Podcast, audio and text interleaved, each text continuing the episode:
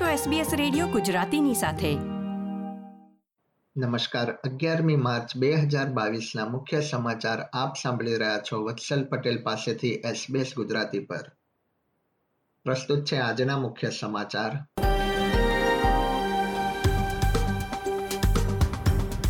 Victorian labour પક્ષના senator Kimberley કિચિંગનું આકસ્મિક મૃત્યુ.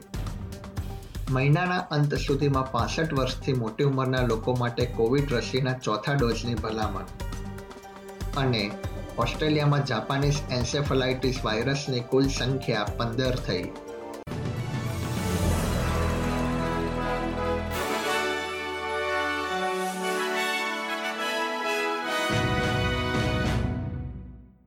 હવે સમાચાર વિગતવાર.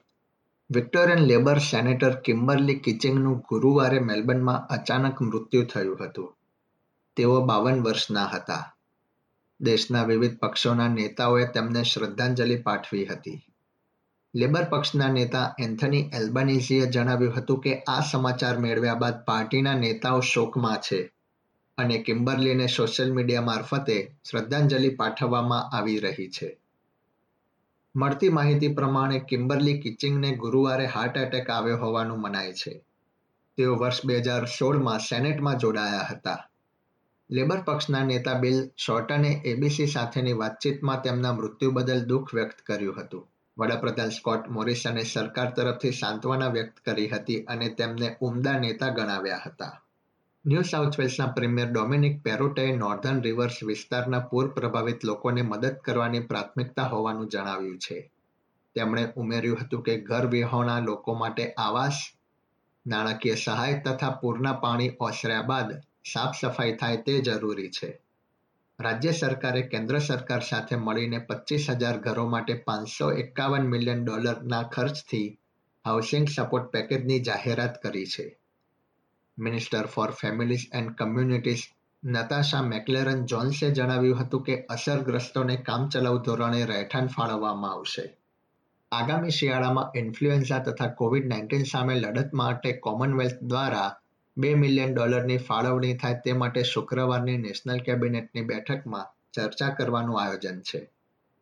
આ વર્ષે શિયાળાની ઋતુમાં કોવિડ નાઇન્ટીન તથા ઇન્ફ્લુએન્ઝાનું પ્રમાણ વધે તેવી શક્યતા છે.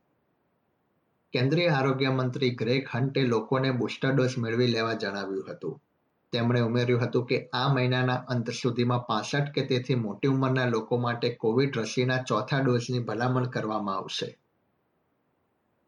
ઓસ્ટ્રેલિયાના વિવિધ રાજ્યોમાં જાપાનીઝ એન્સેફલાઇટિસ વાયરસનું સંક્રમણ વધ્યા બાદ અત્યાર સુધીમાં સિત્તેર મિલિયન ડોલરનો ખર્ચ કરવામાં આવ્યો છે. કેન્દ્ર સરકાર રસીના એક લાખ ત્રીસ હજાર ડોઝ ખરીદશે. ઓસ્ટ્રેલિયાના deputy chief medical officer Sonia બેનેટે જણાવ્યું હતું કે ડુક્કરની માવજત સાથે સંકળાયેલા ક્ષેત્રોમાં કાર્ય કરતા લોકોને વાયરસનો વધુ ખતરો રહેલો છે. હાલમાં ઓસ્ટ્રેલિયામાં કુલ કેસની સંખ્યા પંદર સુધી પહોંચી છે અને બે લોકોના મૃત્યુ પણ નોંધાયા છે.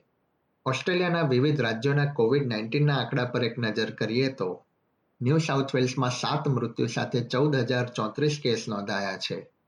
વિક્ટોરિયામાં દસ મૃત્યુ તથા છ હજાર આઠસો અગિયાર ચેપ નોંધાયા છે. તાસ્મેનિયામાં એક હજાર એકસો ઓગણત્રીસ કોવિડ ચેપ તો ઓસ્ટ્રેલિયન કેપિટલ ટેરેટરીમાં સાતસો એકાણું નવા ચેપ તથા ત્રણ મૃત્યુ નોંધાયા છે. ક્વિન્સલેન્ડમાં ચાર હજાર ત્રણસો સત્યાવીસ નવા કેસ અને આઠ દર્દીઓના મૃત્યુ થયા છે. યુનાઇટેડ નેશન્સના અંદાજ પ્રમાણે બે પોઈન્ટ ત્રણ મિલિયનથી વધુ લોકોએ છેલ્લા કેટલાક દિવસોમાં યુક્રેન છોડ્યું છે. તથા બે મિલિયન જેટલા લોકો દેશમાં જ મુશ્કેલીનો સામનો કરી રહ્યા છે. યુક્રેનમાં જીવન જરૂરિયાતની ચીજ વસ્તુઓનો સપ્લાય થાય તે માટે હાલમાં વાતચીત ચાલી રહી છે અને તે માટે રશિયન ડિફેન્સ મંત્રાલય સીઝફાયર જાહેર કરે તેવી શક્યતા છે. ત્યારબાદ યુક્રેનના પાંચ શહેરોના રહેવાસીઓને દેશ બહાર લઈ જવાનું અભિયાન હાથ ધરવામાં આવી શકે છે. યુએનના પ્રવક્તા સ્ટીફન ડુજારિકે જણાવ્યું હતું કે દેશના નાગરિકોને સુરક્ષિત બહાર લઈ જવા ખૂબ જ જરૂરી છે. ઓસ્ટ્રેલિયાના ભૂતપૂર્વ મહાન લેગ સ્પિનર શેન વોર્નના પાર્થિવ દેહને થાઇલેન્ડથી ચાર્ટર ફ્લાઇટ દ્વારા ઓસ્ટ્રેલિયા લાવવામાં આવ્યો હતો. ચેમ્પિયન ક્રિકેટર શેન વોર્નનું ગયા અઠવાડિયે બાવન વર્ષની ઉંમરે થાઇલેન્ડમાં હાર્ટ એટેકથી નિધન થયું હતું.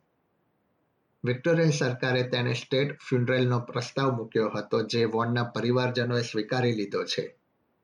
ત્રીસમી માર્ચના રોજ મેલબર્ન ક્રિકેટ ગ્રાઉન્ડ ખાતે તેનું આયોજન કરવામાં આવ્યું છે. જેમાં લોકોના ભેગા થવાની મર્યાદા હટાવી લેવામાં આવી છે. એક અનુમાન પ્રમાણે એક લાખ જેટલા લોકો વોનની અંતિમ વિદાયમાં હાજરી આપે તેવી શક્યતા છે.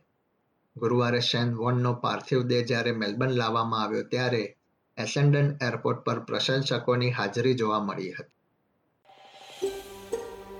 આ પ્રકારની વધુ માહિતી મેળવવા માંગો છો? અમને સાંભળી શકશો Apple podcast Google podcast Spotify કે જ્યાં પણ તમે તમારા પોડકાસ્ટ મેળવતા હોવ.